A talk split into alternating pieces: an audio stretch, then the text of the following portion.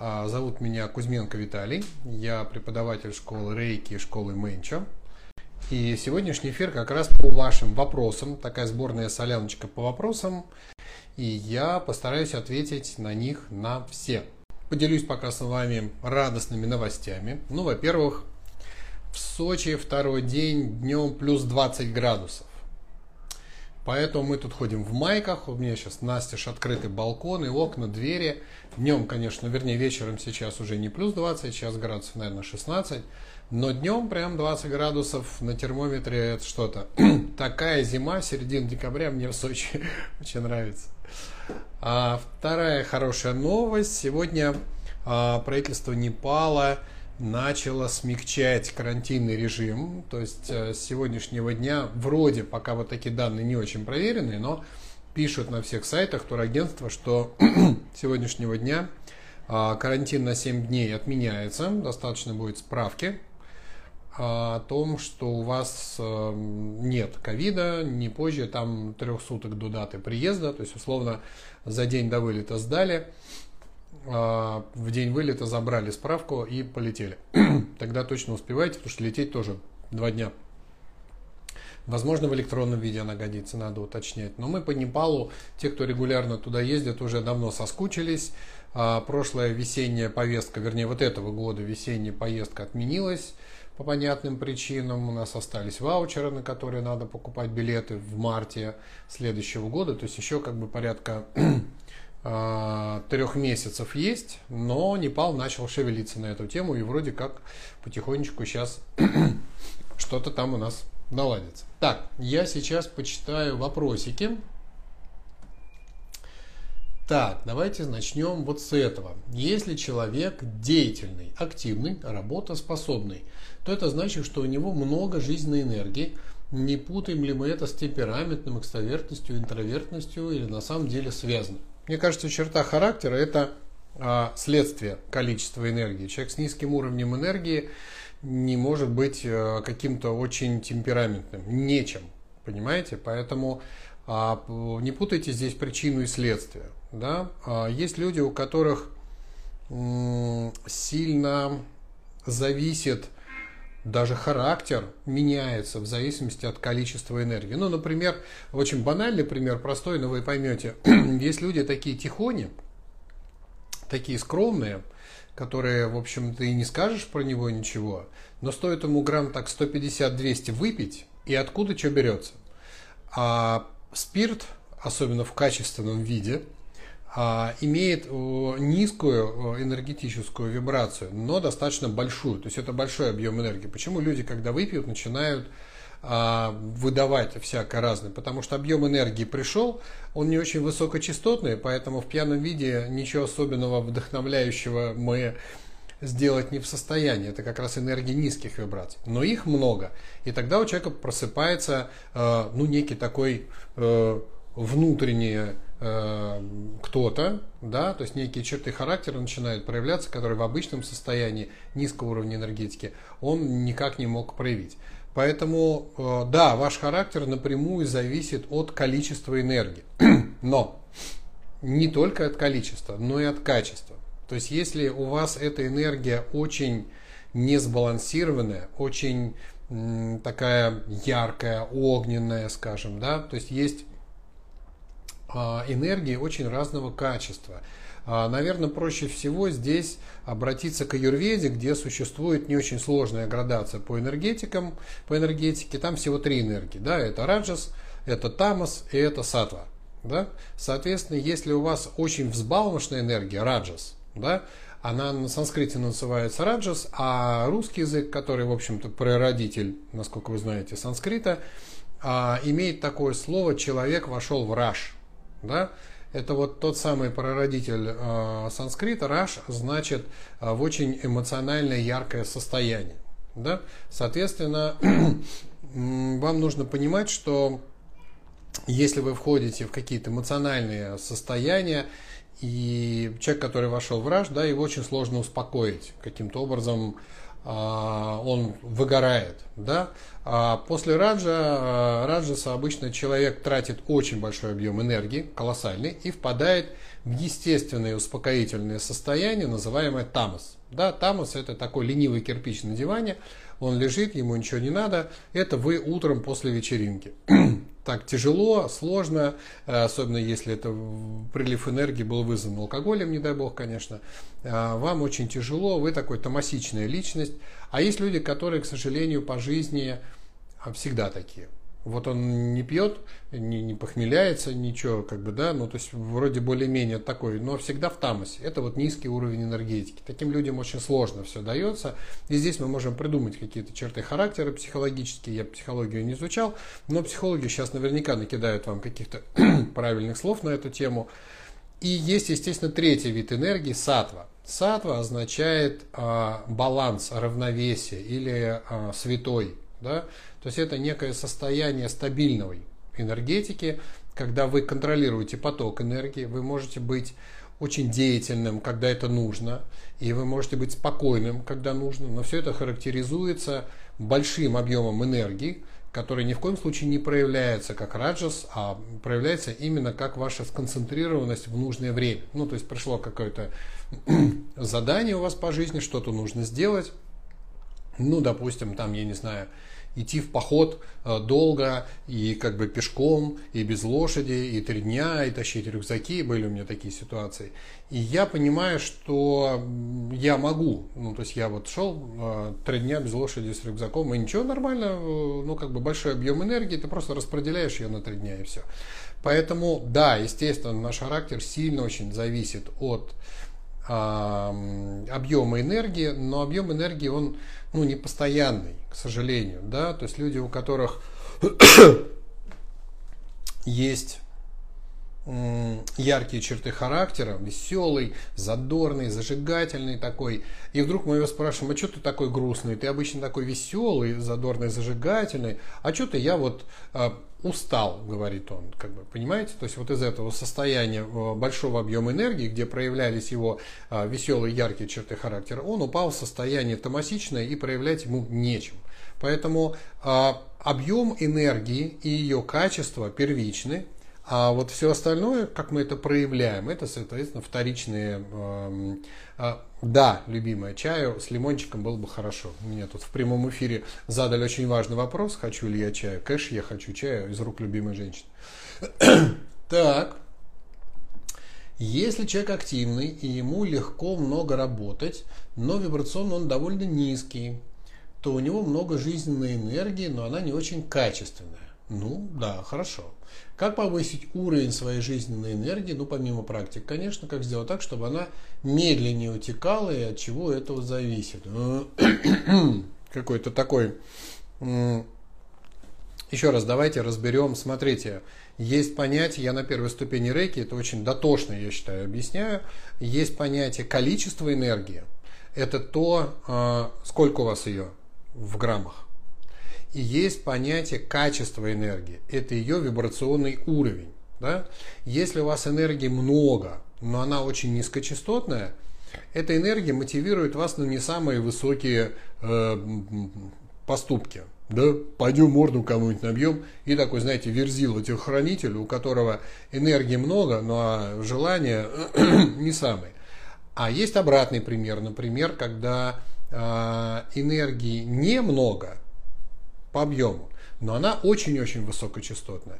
Это, например, ну, какие-нибудь святые старцы, да, у которых уже достаточно э, старое тело, и им сложно его поддерживать, но благодаря тем э, практикам, что они делали, пост, молитвы и так далее, они очистили свою личную энергетику настолько высоко, что она им позволяет видеть сквозь э, там, жизни, э, творить чудеса, там, какие-то, это другой немножко, да, уровень энергии. Мы с вами болтаемся где-то между. Соответственно, если вы замечаете за собой, что вы э, быстро выдыхаетесь, да, то есть вот вы беретесь за дело, такой, ой, надо сделать, такой, раз, начинает, ну, большинство людей, к сожалению, имеют такую черту характера, не доводить до конца начатые дела. У нас сейчас практикум этому посвящен. Вы взялись за какое-то дело, а до конца его довести сил не хватает. Да? Ну, во-первых, самый простой вариант самому себе сказать: разделю-ка я э, это дело на несколько частей. Да? То есть, вот, допустим, ну не знаю, Новый год. Сегодня поставлю елку, наряжать буду завтра. Угу. Значит, сегодня поставил елку, все, устал. Да? Если я себе поставлю цель сразу сейчас ее поставить, нарядить, повесить лампочки и все игрушки, я понимаю, что я, наверное, не справлюсь, я не про себя, да, но я а, понимаю, что я еще буду чувствовать вину за то, что я вот обещал сегодня своим там детям поставить елку, игрушки повесить и все-все-все, а силы кончились, потому что это еще и на вечер наверняка откладывается. Поэтому а, чудесная фраза, да, научи меня искусству маленьких шагов, делите, да, делите на какие-то а, объемы работы, с которыми вы справитесь. Во-вторых, ну не начинайте десять дел одновременно. Ну то есть если вы знаете, что вы в состоянии в течение дня справиться с одним, двумя, тремя максимум какими-то сложными делами, то все остальные просто не пишите. Иначе к концу дня вы скажете: ой, я это планировал, это планировал, а сил совсем не хватило. Это первое, да, как научиться правильно тратить. Но если у меня есть там тысяча рублей условно, я не буду планировать потратить пять. Понимаете, да? То есть, когда это касается каких-то материальных вещей, ну, мы понимаем, как это работает. Когда это касается внутреннего объема энергии, ну, вы не первый год, что называется, уже замужем, да, точно знаете, до какого условно часа у вас достаточно высокая активность, да? Обычно это где-то в пределах там двух-трех часов. Ну, есть индивидуумы, которые могут круглосуточно дурака валять, работать. Но чаще всего где-то после обеда, когда солнышко начинает садиться, мы ощущаем первую усталость, и все, ярких, важных каких-то дел на послеобедное лучше не планировать. Как почитать, вот, пойти погулять там с ребенком куда-нибудь, вот, вот такие вот вещи. А, как почистить себя? Ну, первое и основное правило – это все-таки на что вы эту энергию тратите. Здесь я могу прям... опять достать книжку по буддизму и начать читать вам десять благих деяний, десять неблагих деяний. Любое наше действие, которое мы выполняем, это с точки зрения энергетики, что означает? Мы берем личную энергию, трансформируем ее в какое-то действие. Это действие имеет определенную, извините, частоту вибрации. А если это действие очень высокочастотное, наш уровень энергетический поднимается. В смысле качества. Количественно мы потратили, но вибрационно стали чище. А процессы, которые вокруг нас происходят и наполняют нас энергетикой, нас наполнят количественно. Понимаете, да? Но качественно наша энергетика уже стала выше. Поэтому люди, которые совершают ежедневно много хороших, позитивных, радостных, веселых, полезных, кармически благоприятных действий, вот они свою энергетику плавно, плавно, плавно поднимают. Это такой простой способ. Да? Соответственно, если вы действуете наоборот, совершаете какие-то дела негативные, на кого-то поругались, ну и вот другие десять неблагих дел, вы свою энергетику тоже тратите, что естественно, но при этом вы понижаете уровень вашей энергетики с точки зрения качества. Она качественно становится более, более, более, ну такой, м-м, все ниже, ниже, ниже. Соответственно, в этом состоянии, более, более низкочастотном, вам и дела-то хочется делать более такие гадские, как бы, ну, что называется, что мы делаем, о чем мы думаем, тем мы и становимся. Да? Поэтому это первый, самый простой, такой мирской, что называется, способ а, изменить свои вибрации. Начинайте делать хорошие дела. А второй способ, конечно, практики. У нас есть рейки, начиная с временной настройки, мы начинаем делать себе сеанс рейки и вибрационно а, поднимаем свою энергетику на более высокочастотный уровень. Дальше по нарастающей первая ступень, вторая, где есть уже символика, которая позволяет нам себе чистить. Я уже не говорю про менчо, где мы, собственно, только и занимаемся, что чистим нашу энергетику и наполняемся энергией просветленных созданий, куда уж, куда уж, что называется, дальше. Поэтому... способов много, но без самоконтроля, куда вы эту энергетику тратите, ну почти все они бессмысленны. Да? Потому что если вы вибрационно падаете ниже и ниже и ниже, очень скоро, даже если сейчас у вас есть желание ну, условно, помедитировать, попрактиковать, посидеть в красивом месте, понаслаждаться, а это тоже качественно наполняет нас чистой энергией, то в скором времени такие желания начнут уступать другим, более каким-то низменным. Пойти потусоваться, выпить чего-нибудь такого крепенького, значит, еще что-то. Ну вот, вот. И это означает, что вы... Не случайно, кстати, люди, очень многие отмечают после первой ступени рейки, что им все меньше и меньше хочется общаться, например, с такими... мы их называем низкочастотными друзьями, то есть те, которые там матом ругаются, зовут там водку пить, земля валяться и так далее. Мы сами стараемся, не то что даже стараемся, это как-то само получается, бросать пить, бросать курить, бросать. Напишите, кстати, вот интересно, среди тех, кто слушает, много ли тех, кто после рейки первой, там, второй ступени бросил а, какие-то свои пагубные привычки? Ну, там, пить, курить, а, наркотики, а, поменял, а, поменялся каким-то образом, да, просто ставьте галочки, плюс, минус, палец вверх, там, что-то такое. А, поменялся круг друзей на других, более светлых друзей, потому что у меня жизнь поменялась настолько качественно, настолько вот это все произошло, прям, знаете, как будто вот так вот, раз, и практически все друзья из старого круга куда-то отошли, они где-то там прям вот, ну, далеко, я знаю, что они существуют, я знаю, но почему-то мы с ними вот перестали общаться, осталось буквально один-два из старой гвардии. Вообще не пью больше алкоголь. Какие вы прям вот трезвенькие. Вы представляете, мой муж после двух ступеней бросил курить. Представляете, как вы подрываете экономику нашей страны. Вы не пьете, вы не курите, вы не болеете, вы ведете здоровый образ жизни.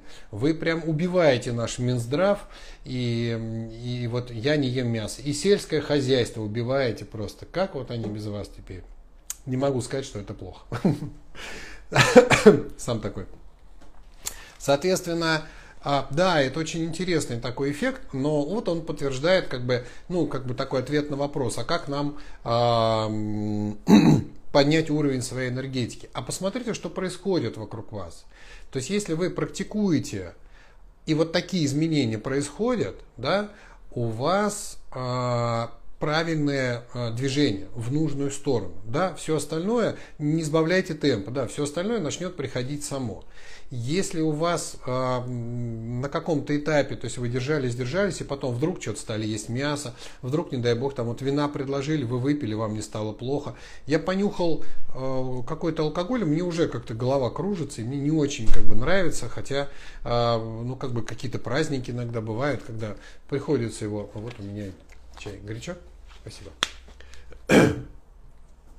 Вот. А мясо какое-то, вот, особенно вот эти вот тяжелые, там всякие говядины и прочее, прям нет. Меня тут всячески выводят из серьезной. Спасибо, любимый. Так, почему рейки не помогают в каких-то ситуациях? Хороший вопрос, сейчас расскажу. И у меня здесь еще один вопрос был. Похожий, кто-то его прислал сейчас. Я делаю рейки детям, аффирмации на здоровье, но они все-таки болеют. Сейчас расскажу, почему так происходит. Кипяточек. Я надеюсь, что это вопрос от тех, кто проходил первую ступень рейки. Соответственно, нет больше в окружении низковибрационных людей. Прям нет. А, это хорошо. А, возвращаясь к вопросу, да, почему же все-таки иногда мы болеем? Вспоминайте начало а, второго дня. У кого-то был два дня семинар. Там начинался семинар с такой картиночки, где были нарисованы весы. И на одну чашечку весов мы с вами клали позитивные воздействия, на другую – негативные. И в качестве примера одного из позитивных воздействий я говорил о том, что с этого дня у вас есть э, гиря под названием э, сеанс рейки, э, который позволяет на чашечку позитивного воздействия положить достаточно серьезную гирю. Но, услышьте меня сейчас, эта гиря не убирает то, что вы кладете на негативные чашечки. Никак. Она пытается их скомпенсировать, но не убирает. Поэтому я вас на семинаре, собственно, призывал, а, пересмотрите, пожалуйста, свой образ жизни. Да? Потому что если а, дети болеют, значит, количество негатива на чашечке негативного воздействия на ваших детей больше, чем тот объем рейки, который вы делаете. Понимаете? Это же ну, понятно? Соответственно, вариантов а, действия в этой ситуации два. Первый, и все-таки еще раз я вас призываю, пересмотрите все негативное воздействие, которое на них есть. Насколько часто они у вас правильно питаются. Потому что э, ребенок может там э, сказать «я поел» и убежать куда-нибудь. Да? Мы же не знаем, какого там они у вас возраста. А мы не знаем, что он кушает в школе. И вы думаете, что наверняка вы с этим ничего не можете сделать, а можете. Надо просто этим вопросом заняться. В конце концов, меняйте школу, если там вашего ребенка э, пичкают мясо с белым хлебом и дают запить там какой-нибудь кока-колы или соки вот эти вот из баночек какие-то. Я не знаю, чем сейчас в школе в обычном кормят, потому что в школе, в которую ходит у нас ребенок, там повар, он волшебник, он аюрведический повар, он готовит безумно вкусные вещи, у них отдельное питание для каждого ребенка, если ты вегетарианец, вот тебе вегетарианская еда, если ты мясоед, пожалуйста, вот тебе будет там кусочек рыбы какой-то, или там тефтельки они какие-то делают, то есть каждый ребенок, естественно, родители сказали, как кормить конкретно нашего ребенка, поэтому там питание более-менее налаженное, мы точно знаем, что он там будет, во-первых, сытый, во-вторых, ему не всунут то, чего он не ест, а будет кушать то, что полезно. Соответственно, я взываю к родителям, да, наладьте этот процесс, потому что питание для ребенка, ребенок, он растет, молодой, растущий, жрущий организм, ему нужно много минералов, витаминов, белков и так далее. Во-вторых, в любом случае, увеличьте количество фруктов и овощей, вычислите, что ваш ребенок любит. Какие фрукты, любит ли он яблоки, любит ли он груши, любит ли он виноград, апельсины, мандарины. Слава богу, мы живем с вами в двадцать первом веке, когда в любой пятерочке, в магните, в дикси, в чем только вот за углом у вас не расположено, полно хоть каких-то фруктов. Да, они, может, издалека, да, не так много там каких-то витаминов, но они все равно там в каком-то есть. Понятно, да? Дальше. Хорошо бы те же самые витамины для детей. Есть шикарные витаминные комплексы органических витаминов, не такие они дорогие, чтобы прям себе не позволить, которые ваши дети должны каким-то образом регулярно принимать. В конце концов, есть волшебное средство эн эс пэ, хлорофилл называется, да?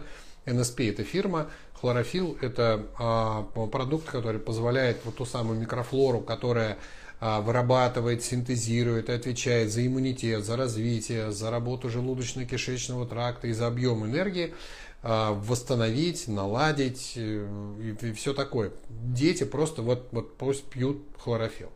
Дальше посмотрите, как они проводят у вас свободное время, достаточно ли много они гуляют, потому что, к сожалению, ребенок каким-то образом довезенный до школы, в четырех стенах школа, потом его довезли до дома, и он дома, и его не выгонишь на улицу, потому что у него там уроки, он должен гулять. Ребенок должен бегать, прыгать и скакать, дышать каким-то чистым воздухом.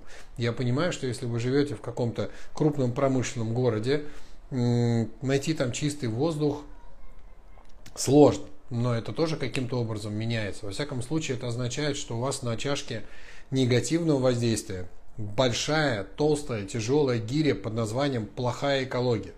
Понимаете? И для того, чтобы ее компенсировать, вам нужно больше на чашку позитивного воздействия. Таким образом, еще раз призываю вас проанализировать, что там у вас на чашечках воздействия, сколько ваши дети сидят в гаджетах, сколько они смотрят телевизор, а читают ли они вообще какие-то бумажные книги. Понимаете? Вот, вот такие вот вопросы. Как они гуляют, что они делают во время прогулки. Ну, то есть, у них есть какая-то физическая нагрузка, кроме того, что они ложку поднимают. Да, ходят ли они на какие-то кружки и секции, которые, ну, физическая движуха, чтобы кровь по организму гонялась. Это же дети, им же нужно двигаться. Поэтому проанализируйте вот это все. Я уверен, что вы обнаружите на чашке негативного воздействия такое количество э, э, г, г, гирек, я хотел сказать, что вопрос, почему они у вас продолжают болеть, отпадет сам собой. Одними рейками все эти гирьки негативные вы никак не компенсируете, не получится, их может быть слишком много. Понимаете?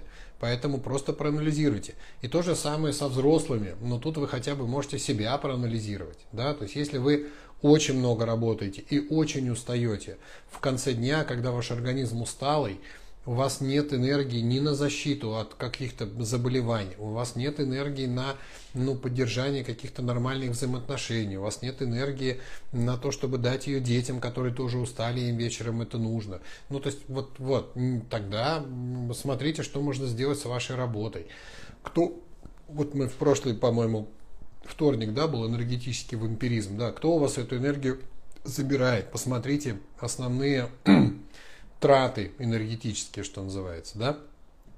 Увеличивайте объем практики. В конце концов, есть а, рейки плюс, чудесная а, возможность, да, через ноги делать себе рейки прям круглосуточно. Поэтому а, анализируйте, сделайте прям, это никогда не получится, если вы это сделали мысленно. Ну, то есть, вот вы сели, не, ну вроде так, вот там все вроде неплохо, пашу я, между прочим, вон сколько рейки себе в день делаю, должно все работать. Так не годится, это не анализ, это такая отмазка, что называется. Возьмите бумажку, ручку и прям садитесь, пишите. Негативные факторы, влияющие плохо на мое здоровье.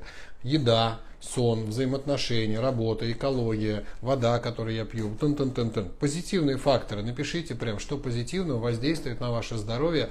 Прям вот а, в момент, когда вы пишете «хорошо». И вы удивитесь, насколько много негатива, к сожалению, и насколько мало позитива. И вот тогда, вот тогда, может быть, до вас дойдет. Какая толстая гиря вам нужна а, в вашей жизни. Рейки и онкология. Возможно ли исцелиться? Да. Я не могу сказать, что прям с первой ступени рейки вы онкологию снимете. Нет. Скорость разрушения организма, особенно если это злокачественные опухоли и...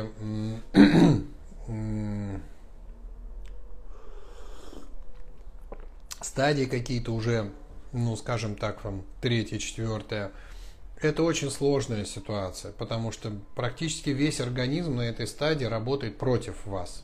Да? Сейчас. Взрослые. У меня была одна женщина с коксартрозом, сделали серию сеанс семь-восемь, в итоге у нее случилось острое обострение. Вот и вопрос, почему стало не легче, а, а случилось обострение? Потому что, опять же, еще раз, возвращаясь к теме первой ступени, вспоминайте историю про мутный стаканчик. Да? Обострения случаются. Что такое обострение? Обострение – это когда в каком-то месте, где протекала хроническая болезнь, вдруг начинаются очень активные процессы. Задайте себе вопрос, почему в этом месте начались активные процессы, а до ваших сеансов они там не начинались? Ответ очень простой, потому что у организма появилась энергия. Да? Организм направил энергию туда, и те полумеры, те какие-то а, недоделанные вещи, которым он пытался там как заплатками каким-то образом залепить, это вот коксартроз, какую-то проблему, он, естественно, снимает, убирает, рассчитывая, собственно, на то, что у него уже шесть-семь сеансов там было подряд, что эта энергия идет постоянно, рассчитывая на то, что сейчас он туда привлечет большой объем энергии, начнется процесс регенерации, и каким-то образом он из этой ситуации выберется. И тут вы берете и прекращаете сеанс рейки.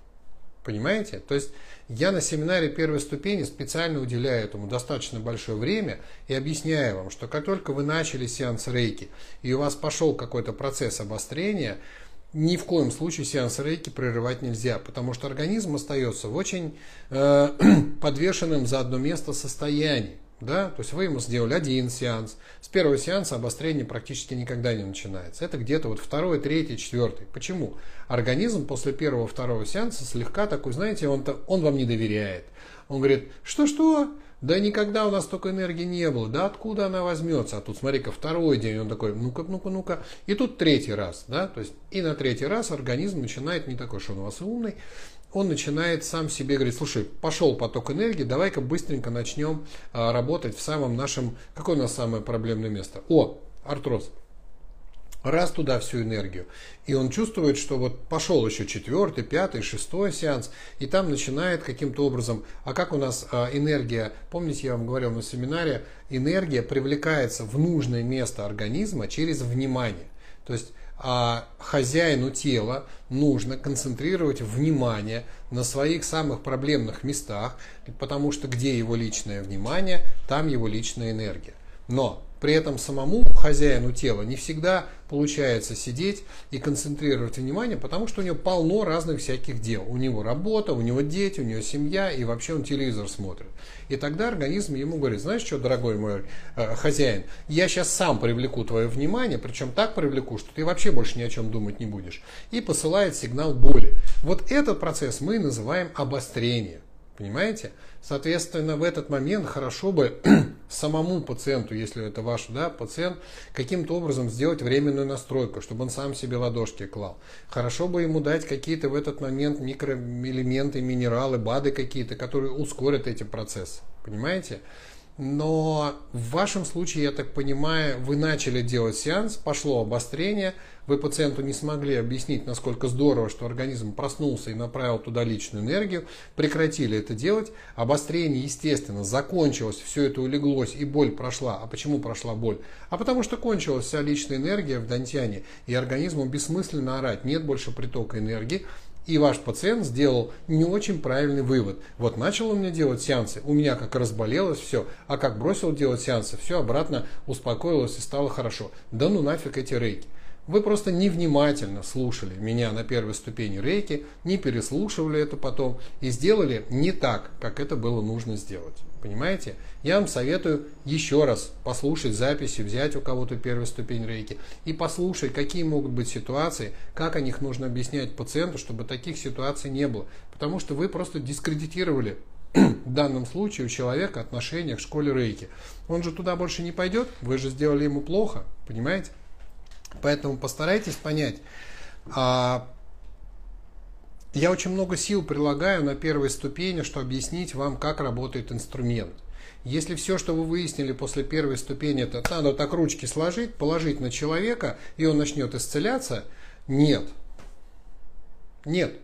Я сказал на семинаре гораздо больше. Я два дня по четыре часа говорил. Понятно? Поэтому еще раз, пожалуйста, переслушайте. Возьмите у кого-то записи, придите на мониторинг первой ступени, переслушайте это еще раз. Потому что если вы собираетесь заниматься целительством, одних ладошек мало. Нужны еще знания и умение донести это до вашего пациента. Понятненько? Надеюсь, я вам правильно объяснил. Онкология. Да, вернемся к онкологии. Онкология – непростое заболевание. Непростое, потому что это сложное кармическое заболевание. А у меня практически нету, ну мне сложно как-то вот сейчас отследить, а с универсальными рейками справлялись ли пациенты с онкологией. А потому что у меня есть инструменты Менчо, тем более у моей команды есть инструменты Менчо. И когда приходит к нам человек с онкологией, мы не ставим эксперименты. Ой, давайте не будем его лечить меньше, давайте с ним только второй ступени универсальной, посмотрим, выживет ли. Мы же так не будем делать. Поэтому мы используем менчо, и у нас есть вторая и третья ступень менчо, где есть специальные инструменты для работы с онкологией. Они у нас есть. И есть э, очень хорошо наработавшие эту практику профессионалы. И прямо сейчас у нас есть несколько людей с онкологией, причем с достаточно хорошей, там, со второй, с третьей стадии, с метастазами. Но даже в этом случае мы говорим людям, что если доктор советует делать там химиотерапию, давайте ее сделаем. Если доктор говорит, давайте пить вот эти там какие-то таблетки, лекарства и так далее, нам проще восстановить потом организм, разрушенный после химиотерапии, чем тянуть практиками. Но это, во-первых, просто будет очень дорого. Да? То есть я могу подключить там, кроме своей команды, я могу еще монастыри там непальские подключить, и мы можем шарахнуть достаточно серьезно. Но это стоит гораздо дороже, чем вся химиотерапия вместе взята. И человек очень часто принимает решение не только, говорит, так, все, у меня сто тысяч миллиардов долларов, не хочу никакой химиотерапии, хочу только ваши энергетические методы. Хорошо, я подключу к нему пару сотен человек, мы его вытащим, но этот ценник будет ого-го какой. Поэтому да, вытащить из онкологии человека можно. Не у всех для этого созрела позитивная карма в виде смелости, в виде тех же наличия материальных каких-то ресурсов, которые необходимо оплачивать работу вот этих людей. Поэтому я бы вам советовал не тянуть. Ну, то есть в любом случае, если есть какие-то подозрения, к сожалению, бывают такие пациенты очень, э, как бы так сказать, трусливые, что ли, наверное, да, которым доктор говорит: слушай, давай проверим, у тебя там какое-то новое образование, э, чтобы знать, с чем работаем. И человек прячется от доктора, он говорит: не, я не пойду. А вдруг он что-нибудь там найдет, а вдруг он мне скажет, что у меня онкология. Не, не хочу, я даже знать об этом не хочу, представляете? Хорошо знать, с чем работать. Да, сходи, узнай. Доброкачественное — все, расслабься, мы тебе сейчас ее прожектором берем, все будет хорошо. Злокачественное — отлично, давай начинаем серию там восьмидневных, у нас есть тройной воинственный там в буддизме, у нас много для этого есть средств. Давай начинать на этой стадии, у тебя там еще стадия, это буквально первая, вторая, тебе обойдешься там тремя химиотерапиями, и все будет хорошо. Поэтому э, очень сильно зависит от того, какое решение принимает человек э, с онкологией. Э, не самое сложное заболевание, есть заболевания посложнее, но если человек за, если он готов, если он делает все, что ему говорят, и принимает все, что ему говорят, таких людей мы вытаскиваем. Ничего там такого страшного нет. Поэтому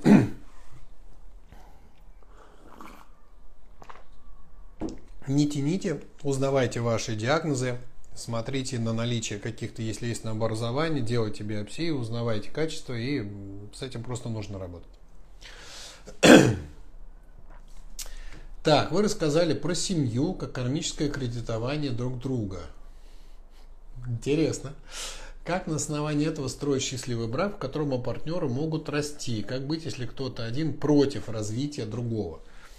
Ой, давайте сразу на последний вопрос отвечу. Если ваш партнер, муж и жена, против вашего развития,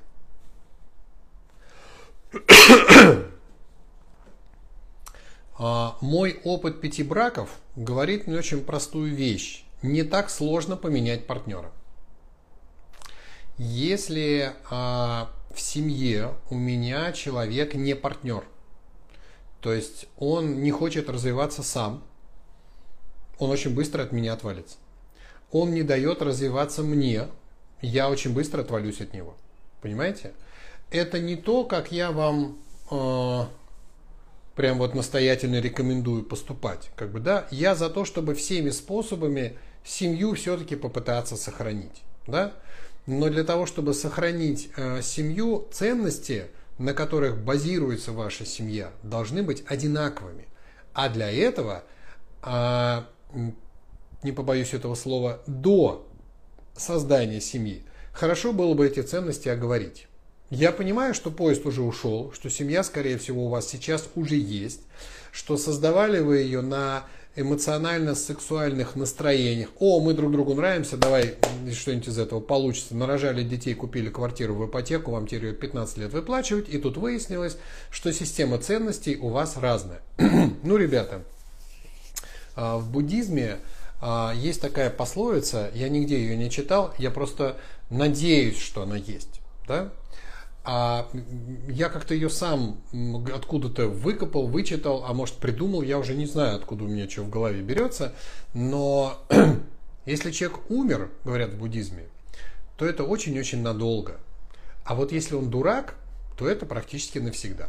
Поэтому, создавая семью, вот многие люди...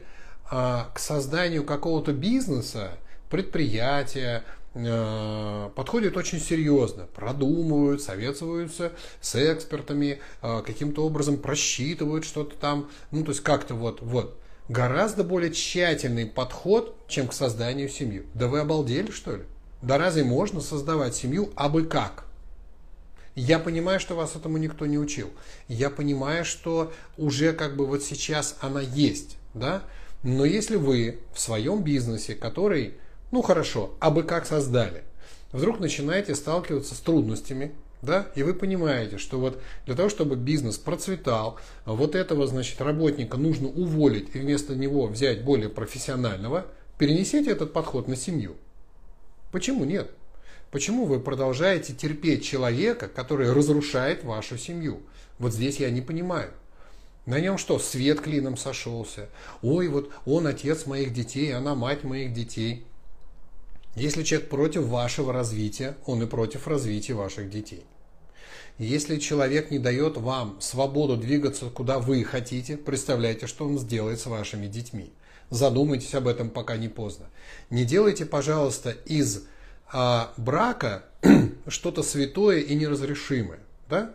Давайте вернемся вот к первоначальному вопросу о карме. Да? У людей есть кармические долги по отношению друг к другу. И в идеале нам бы очень хотелось, да, чтобы эти кармические долги отвечали очень простым вещам. Первое, чтобы наша взаимная карма с моим супругом была позитивная. Тогда я ему должен много позитивного, а это значит, я очень хочу делать для него приятные, радостные вещи. И у него ко мне есть позитивная карма, и он хочет много приятного и радостного делать для меня. Вот такая идеальная семья. Молодцы. У вас так? Если нет, двигаемся дальше. А... Кроме позитивной кармы, которая есть между вами, есть еще и негативная карма. Я хочу много делать ему позитивное, а иногда хочу просто в морду дать, потому что он сволочь, последний гад вообще. Бывает такое? Вот у вас смесь. Это нормальная ситуация, когда а, есть и позитивная, и негативная карма. И у него такая же. Иногда он прям любит, цветочки дарит, и все хорошо. А иногда просто вот хочет его прибить. Вот, бывает, созревает негатив. У меня большой опыт семейных отношений, поэтому я знаю, что там бывает. А, а, если более-менее позитивная карма устраивает своим количеством, а негативная не так часто, ну, вам повезло. Вы один из немногих, кто попадает вот в эти двадцать процентов семей, которые живут долго не разводясь. Потому что статистика говорит, семьдесят-восемьдесят процентов у нас разводов не выдерживают. Это значит, что вот этот вот объем негативной кармы настолько большой, что ничего людей вместе не скрепляет. Негативная карма разрушающая действует. Пэм, отношения развалились. Теперь, выберите тот период в ваших отношениях, когда явно созрела позитивная карма. Когда отношения прекрасные, когда лютики-цветочки, когда поцелуйчики и даже пригласил в ресторан куда-нибудь, ну и так далее. В этот момент выясните, пожалуйста, ценности вашей семьи, на чем базируется ваша семья, как бы вы хотели видеть себя в семье, развитие свое, что вы можете сделать для вашего партнера, предложив ему для развития, что ему нужно, потому что без развития, ну ничего нет без развития. Ну то есть если ваш муж зарабатывает там условно там сто тысяч рублей, некоторые могут молиться на мужа, который зарабатывает сто тысяч рублей. О, у меня муж сто тысяч зарабатывает. Условная цифра, поймите, да, поставьте любую. Но вот если он зарабатывает сто тысяч рублей, и в следующем году тоже сто тысяч рублей, и еще через год сто тысяч рублей, то здесь нет развития. Потому что инфляция, продукты дорожают, дети растут, надо платить за школу, потом за институт. А что бы мужу не расти профессионально, чтобы, значит, зарабатывать больше? А ему, может, не хочется. Так вот, эти вещи нужно оговаривать, разговаривать, что не просто вы недовольны тем, что он сто тысяч зарабатывает, а просто вы смотрите немножко в будущее и говорите, вот сейчас нам эти сто тысяч хватает, а потом, когда дети подрастут, нам не хватит. А потом нам еще захочется съездить куда-то в отпуск. Вот у нас был, допустим, там один ребенок, и ему было полтора года, и он летал везде с нами, и билет ему брать было не нужно. А теперь у нас двое детей, и одному одиннадцать, другому три, и вместо двух билетов я беру четыре. Тынц, ценничек сразу вылетел, да? А попробуйте еще с этими четырьмя детьми в Непал, например, слетать. Фигак, чемодан денег понадобится. Поэтому а, нужно развитие. Нужно увеличивать и свои доходы, и свой профессионализм. В этом суть природы. Но если вы это не оговаривали раньше, это сейчас пойдет с большим скрипом. Понимаете? Чем здесь можно помочь? Ну, во-первых, собственный пример, да, того, что само по себе развитие, профессиональный рост, ой, ну, ребят, ну не так это сложно. Ну, то есть это не какие-то а, учебные заведения, куда нужно ходить там прям годами, как вот, вот раньше, чтобы там, высшее образование получить. Сейчас практически все образование можно получать онлайн, его можно получать вечерами. А, для этого а, можно даже, если работодателю, например, выгоден профессиональный рост, они могут даже оплатить какую-то часть вашего образования, сказать, ну, мне нужны профессионалы более высокого уровня, давай мы направим тебя. Просто на эту тему нужно шевелиться, с тем же работодателем на эту тему можно поговорить. Соответственно, первое, что вы можете сделать, это показать своим примером, что вот вы иногда вечерами там уединялись, там иногда в маршрутке, тут иногда в метро, и вы за эти несколько месяцев получили какое-то образование, которое позволило вам выйти на новый уровень, например, доходов. Второе.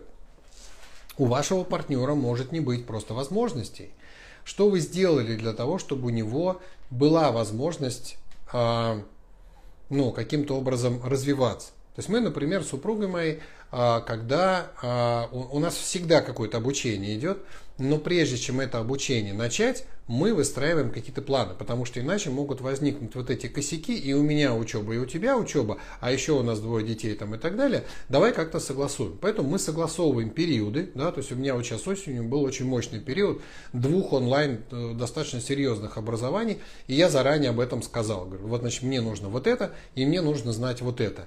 А вот сейчас я готов этим заняться, что у тебя там, нет ли у тебя там каких-то косяков. Она говорит, нет, у меня все хорошо, я более-менее свободна. И я Я понимаю, на нее сейчас ляжет основная нагрузка. Но точно так же я готов к тому, что в любой момент после окончания, оно у меня, слава богу, кончилось мое образование, я получил кучу дипломов, я готов к тому, что моя супруга подойдет и скажет, моя очередь, и я готов. Я пойду туда учиться, отлично, иди учись. Потому что я понимаю, что если я развиваюсь, а она нет, мы друг от друга отстаем, мы друг другу становимся неинтересны. Нам не о чем говорить. Замечали ли вы э, в ваших браках, что иногда э, ваши партнеры, муж и жена, становятся для вас скучными. Скучными. Ну, а с ними скучно, с ними неинтересно. Они не веселят вас, не развлекают, не могут поддержать ваши беседы. Им не интересно то, что интересно вам, а вам не интересно то, что... Понимаете, вы ушли в диапазон. Неважно, кто здесь выше, кто ниже, нечем гордиться. Вы не смогли договориться, вы не смогли удержать. Поэтому, во-первых, личный пример. Во-вторых, создавайте возможность для вашего партнера. Ну и в-третьих, закон кармы гласит очень простые вещи, да, что посеешь, что и пожнешь. Что это значит? Если вы хотите, чтобы ваш супруг, партнер предоставлял вам возможность для вашего развития и роста, вам нужно предоставлять возможности ему. Ну то есть прям начинайте. Тебе нужно каким-то образом... что-то где-то как-то, да, я готова посидеть там с детьми, чтобы у тебя была возможность пойти поучиться чему-нибудь, чему тебе там нужно. Тебе там нужно что-то такое вот сделать для пользы семьи, что называется, да, там и так далее. Я готова взять часть на себя чего-то, и вы, поступая так, создаете причину, да, которая, когда созреет кармически, будет мотивировать мужа сделать для вас то же самое. Понимаете? Вот эти причины нужно затевать уже сейчас. Потому что э, обычно я вчера для тебя вот это сделала, а ты мне сегодня даже не сказал, что хочешь мне. Вот, вот так быстро не бывает. Это вот у девочек обычно такая вот э, иллюзия быстро созревающей кармы. Как бы, да? Она же намекнула, как бы, а он что-то вот, вот никак. Соответственно, постарайтесь понять, вот это вот кармическое кредитование друг друга, это засаживание между вами позитивной кармы. Она рано или поздно прорастет. Она не может не прорасти. Понимаете? Но это уже, ну что называется, там третий пункт. А первый — это все-таки выяснение ценностей семейных. На чем базируется ваша семья. Знаете, практически у любого какого-то юридического лица сейчас, там какой-то фирмы, корпорации или еще что-то, да, кроме устава, на котором они действуют, то есть какие-то базовые принципы, зачем они, собственно, собрались вместе, есть еще очень интересная такая сейчас фраза «миссия нашей компании». Ну, то есть, к чему мы стремимся, да? Она не касается денег, она не касается прибыли, а это такая человеческая миссия, например, да, то есть вот у меня по жизни миссия, мне очень интересно было ее каким-то образом сформулировать для себя, но она более-менее устойчивая последние уже пятнадцать лет. Максимальное количество людей дать знания о рейки и о менчо. Потому что я абсолютно уверен, что эти знания принесут пользу, принесут счастье, принесут здоровье. И в конечном итоге знания про Менчо принесут просветление, и таким образом люди достигнут высшего счастья. Вот эта миссия – нести эти знания максимальным способом. И если э, я где-то э, принимаю решение, э, куда мне поехать, не поехать и так далее, то у меня всегда в голове всплывает вот эта миссия, что мне нужно ехать, да, и я еду, и я провожу, несмотря на то, что э, там, может, мне вот уже просто тяжело, а может, вот просто далеко, а может, просто еще что-то. Нет, я считаю, что это правильно, и я это делаю, да. Если у вашей семьи миссия. Ну, э, одна из миссий нашей семьи, которую мы обсуждали, э, показать людям э, всеми доступными способами и через тот же самый там, интернет, через Инстаграм и так далее, что жить можно э, счастливо, что можно жить практически не болея, что можно жить нормальной мирской жизнью, ну то есть ходить в рестораны, кататься на яхтах, можно много зарабатывать и при этом практиковать достаточно глубокие духовные практики, делиться этим со всеми. Понимаете, что духовная практика, буддийская практика, это не обязательно что-то монастырское и закрытое, что это доступно нам, простым мирянам, нормальным, естественным способом в течение жизни, вот в течение там, дня рабочего это можно делать, все это можно сочетать. Да? И мы всеми доступными способами это показываем. Да? То есть а, то, что у нас есть там какие-то вон, в Инстаграме, я не очень представлен, скажем, не так ярко, как моя супруга, но это в рамках той самой миссии нашей. Понимаете, чтобы вы понимали, что да, обычные мы нормальные люди, что мы можем э, и э, там, на лыжах покататься, кто-то, кто-то на каком-то из практикумов э, значит, отношения про, который вот, э, супруга моя создала, э, про женский такой практикум, да, э, кто-то ей э, задал вопрос, что-то у них там про секс зашел разговор какой-то, А, и я не помню, как там это было, может, вот она вот там сейчас а, вижу, что слушает меня.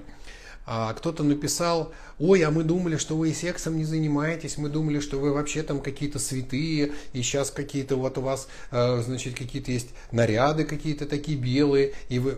Да нормальные мы люди, вот видите, сижу, чай с лимоном пью, не коньяк, конечно, чтобы уж совсем нормальный, да, я не считаю это нормально, но мы обычные люди, и это нормальное, обычное... А, ну, явление, а, вот такую семью создать, понимаете? И все наши практики, все наши ретриты, все наши семинары, все вот, вот то, что там отношения про и так далее, все об этом, о том, что а, это я, это, это, это и вопрос задала, я понял. Соответственно, есть возможность такая, да, то есть мы показываем, ну, мне не хотелось бы сказать слово какой-то пример, потому что, ну, не надо нам там подражать или еще что-то, но у вас это может быть несколько иначе, потому что вы другие, у вас другие условия жизни, у вас другие характеры, у вас там другие, все у вас другое, но тем не менее, это возможно, понимаете, чтобы вот жить долго, счастливо, радостно, радуя друг друга каждый день. Это нормальные, нормальные совершенно вещи, мы так живем, и об этом вот, собственно, пытаемся вам рассказать, чтобы, чтобы и у вас так было, понимаете? Здравствуйте. Вопрос не по теме, что можно применить из практик, если подросток выражает недовольство и ругается матом.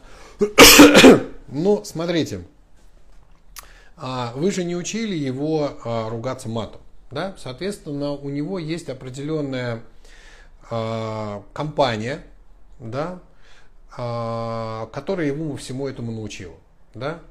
А вы не сможете его, ну, как бы заставить забыть матерные слова. Нет, так не получится, да? Нужно понимать.